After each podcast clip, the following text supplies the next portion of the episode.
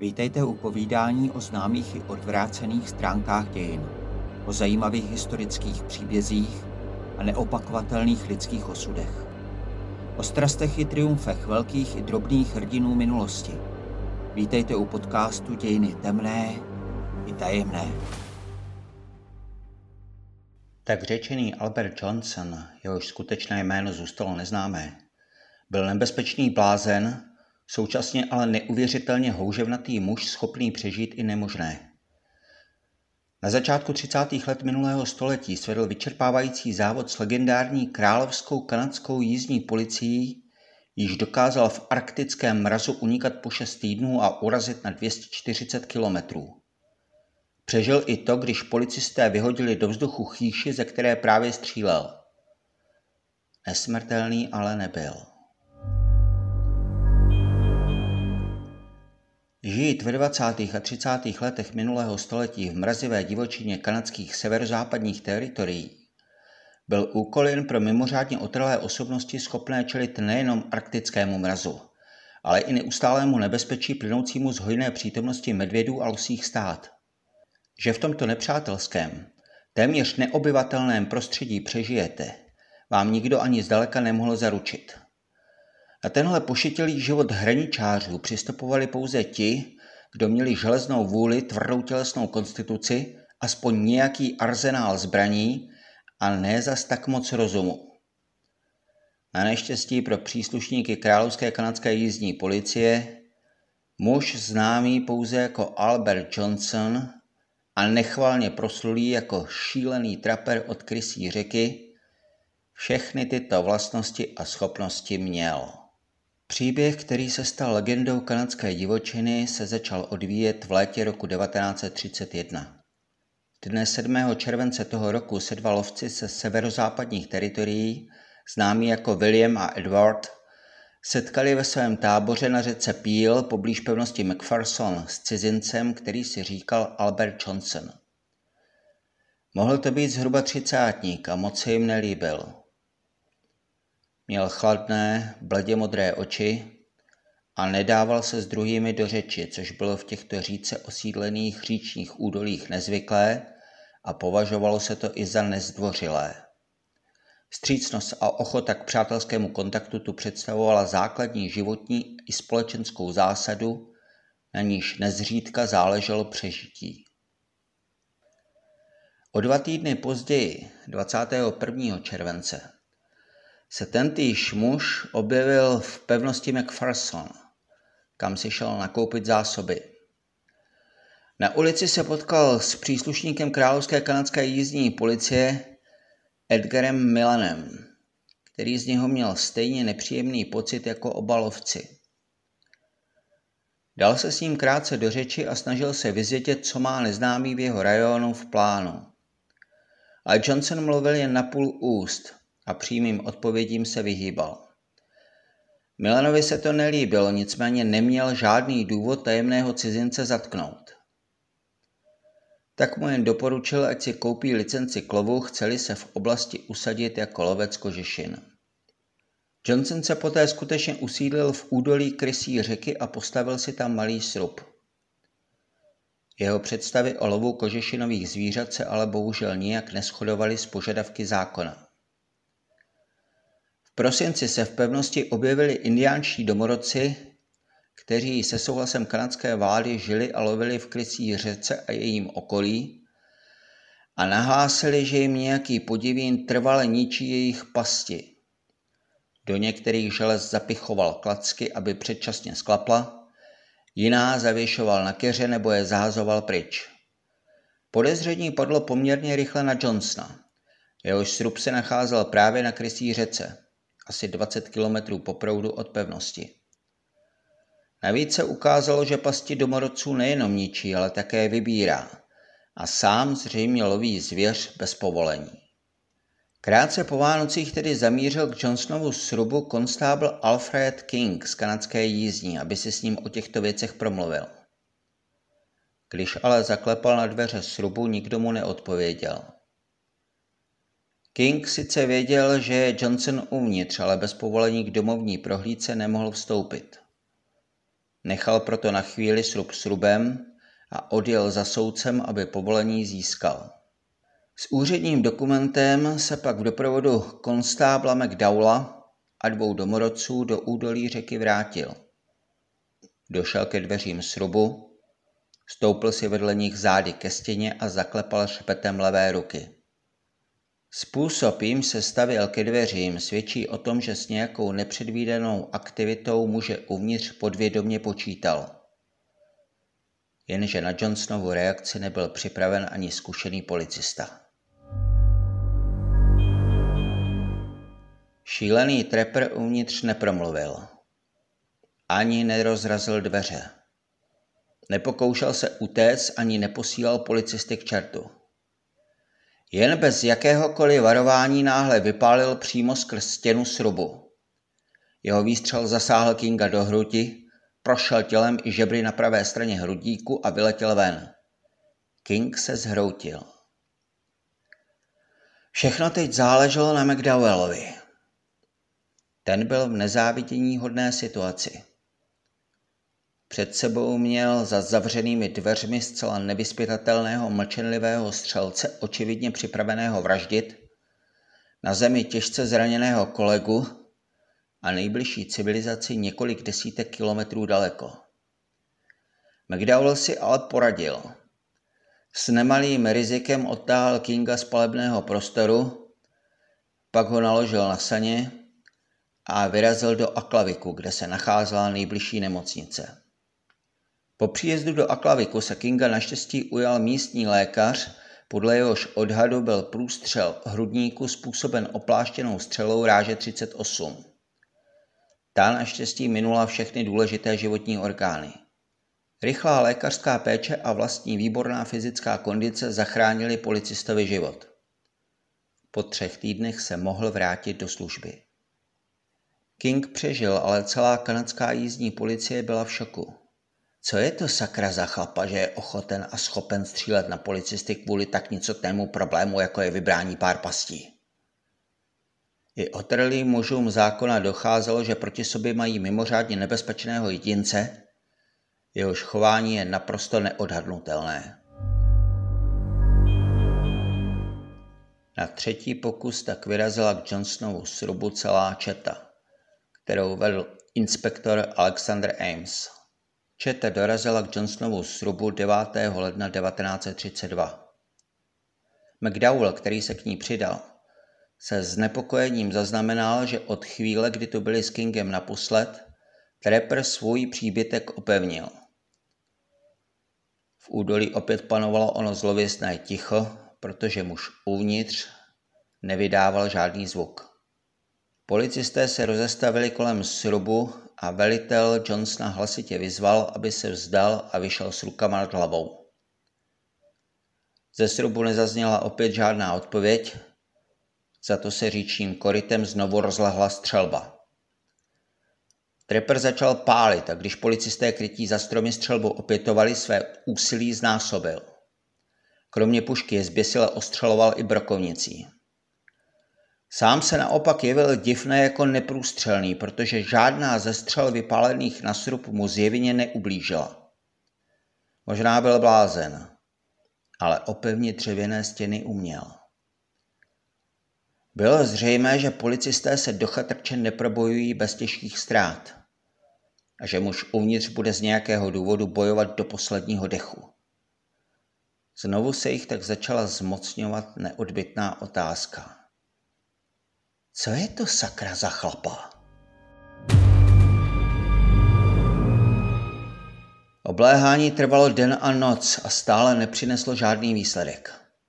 Mlčenlivý zabiják nepřestával střílet a všechny pokusy o dobití své pevnosti vytrvale odrážel.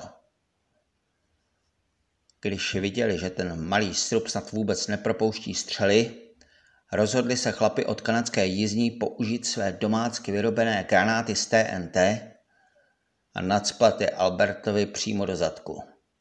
Rozmrazili obrovské množství dynamitu, zapálili krátký doutnák a prohodili nálož okem dovnitř srubu. Následoval záblesk plamene a celý srub se vznesl v oblaku třísek stříštítího se dřeva a valícího se černého kouře jako bílý dům ve dní nezávislosti. Střecha se propadla. Ze tří ze čtyř stěn nadělal výbuch piliny. Když se kouř rozplynul, vydali se policisté nenuceně k troskám napůl v očekávání, že všechno, co ještě z Alberta Johnsona najdou, nadspou do pytle na mrtvoly a naloží na saně. Na neštěstí pro ně, ten chlap měl jiné plány. Ačkoliv se to zdá neuvěřitelné, Albert Johnson po té strašlivé explozi stále žil. A co víc, nebyl zřejmě ani zraněný. Protože i když byl blázen, na útok se připravil opravdu dokonale. Nejenže opevnil celý srub, kde si ponechal jen důmyslné střílny, ale také přímo uprostřed světnice, ve které žil, ručně vykopal hlubokou díru do země, ve které se teď schoval před výbuchem. Když se policisté přiblížili, vyskočil na jednou z této díry. V každé ruce měl pušku a spustil šílenou palbu. Několik policistů postřelil a ostatní šokované tímto nenadálým obratem situace obrátil na bezhlavý útěk. Policejní výprava se vrátila do Aklaviku s nepořízenou, zatímco tajemný a jak se zdálo zřejmě nezničitelný zabiják zmizel kdesi v pustině. To vše v situaci, kdy denní teploty činily minus 43 stupňů Celzia a v noci klesaly ještě níž. Dva policisté se vrátili k troskám srubu 14. ledna a zjistili, že Johnson je pryč. Jeho stopy dávno zapadaly sněhem. Policisté tiše doufali, že bez přístřežku zmrzne někde na ledových pláních a oni pak na jaře najdou jeho mrtvolu. Brzy ale zjistili, že jen tak nechat být tuto věc nemohou.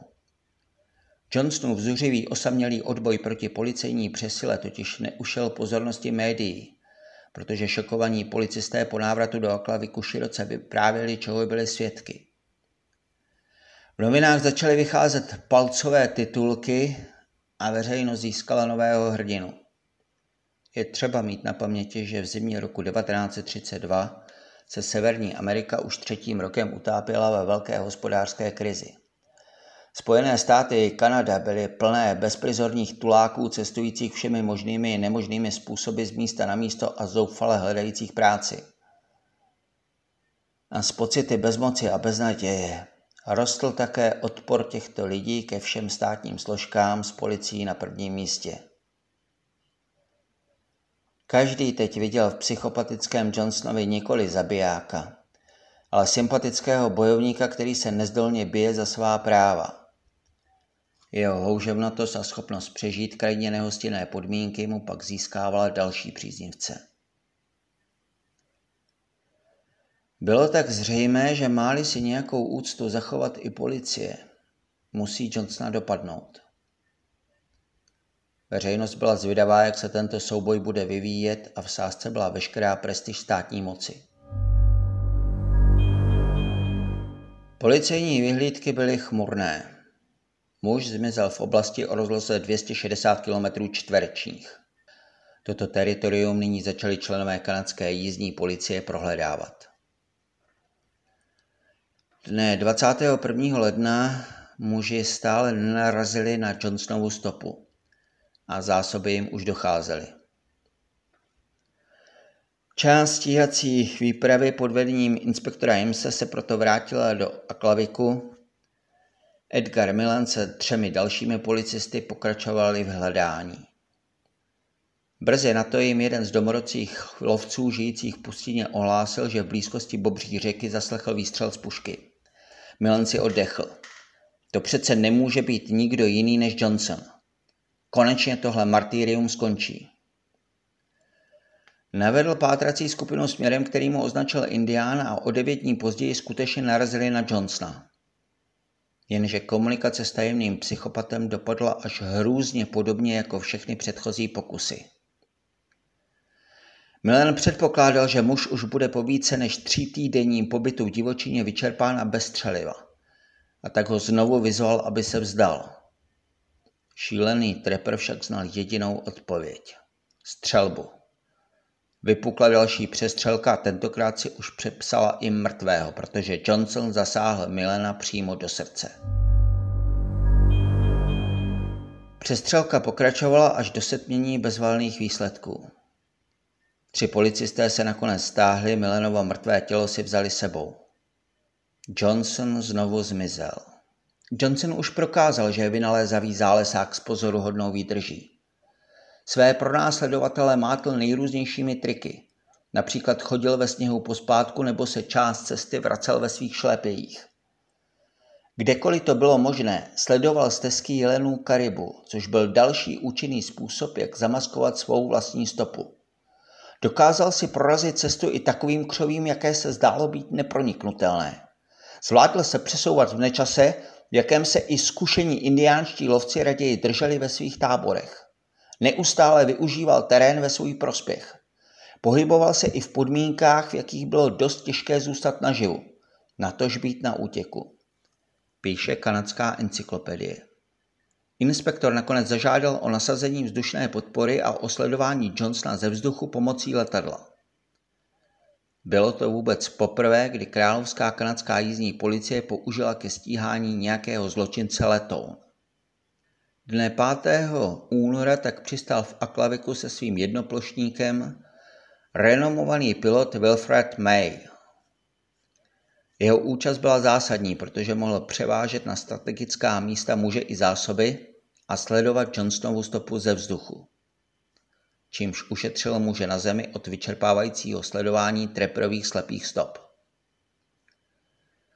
9. února ale uzemnila Mayovo letadlo Vánice a zadržela v táborech i pozemní pátrací čety.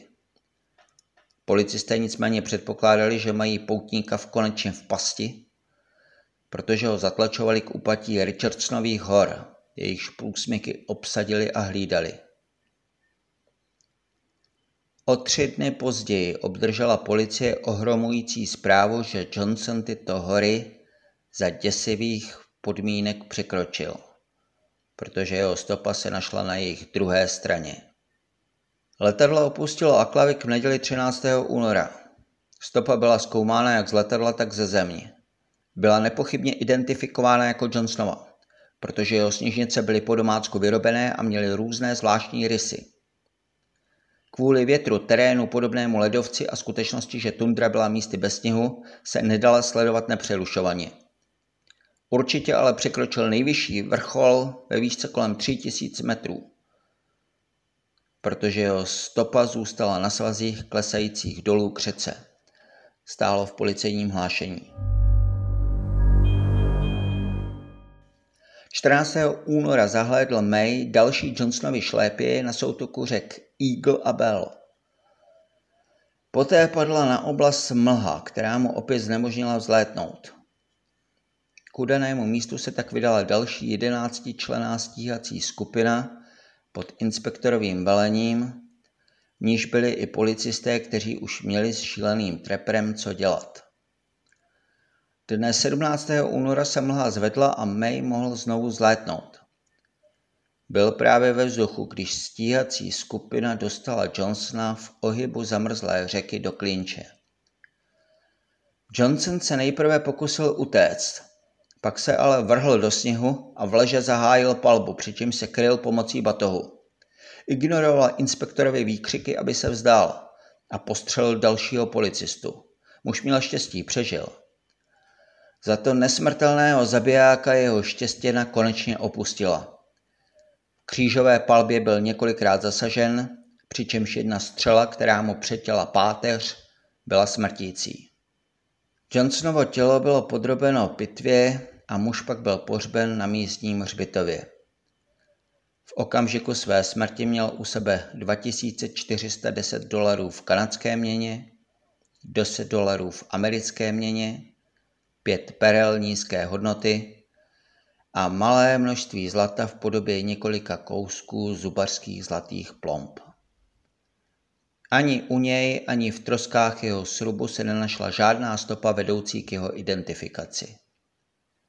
Jeho otisky se neschodovaly s žádnými v kanadských nebo amerických policejních záznamech. Johnsonova skutečná identita zůstala neznámá.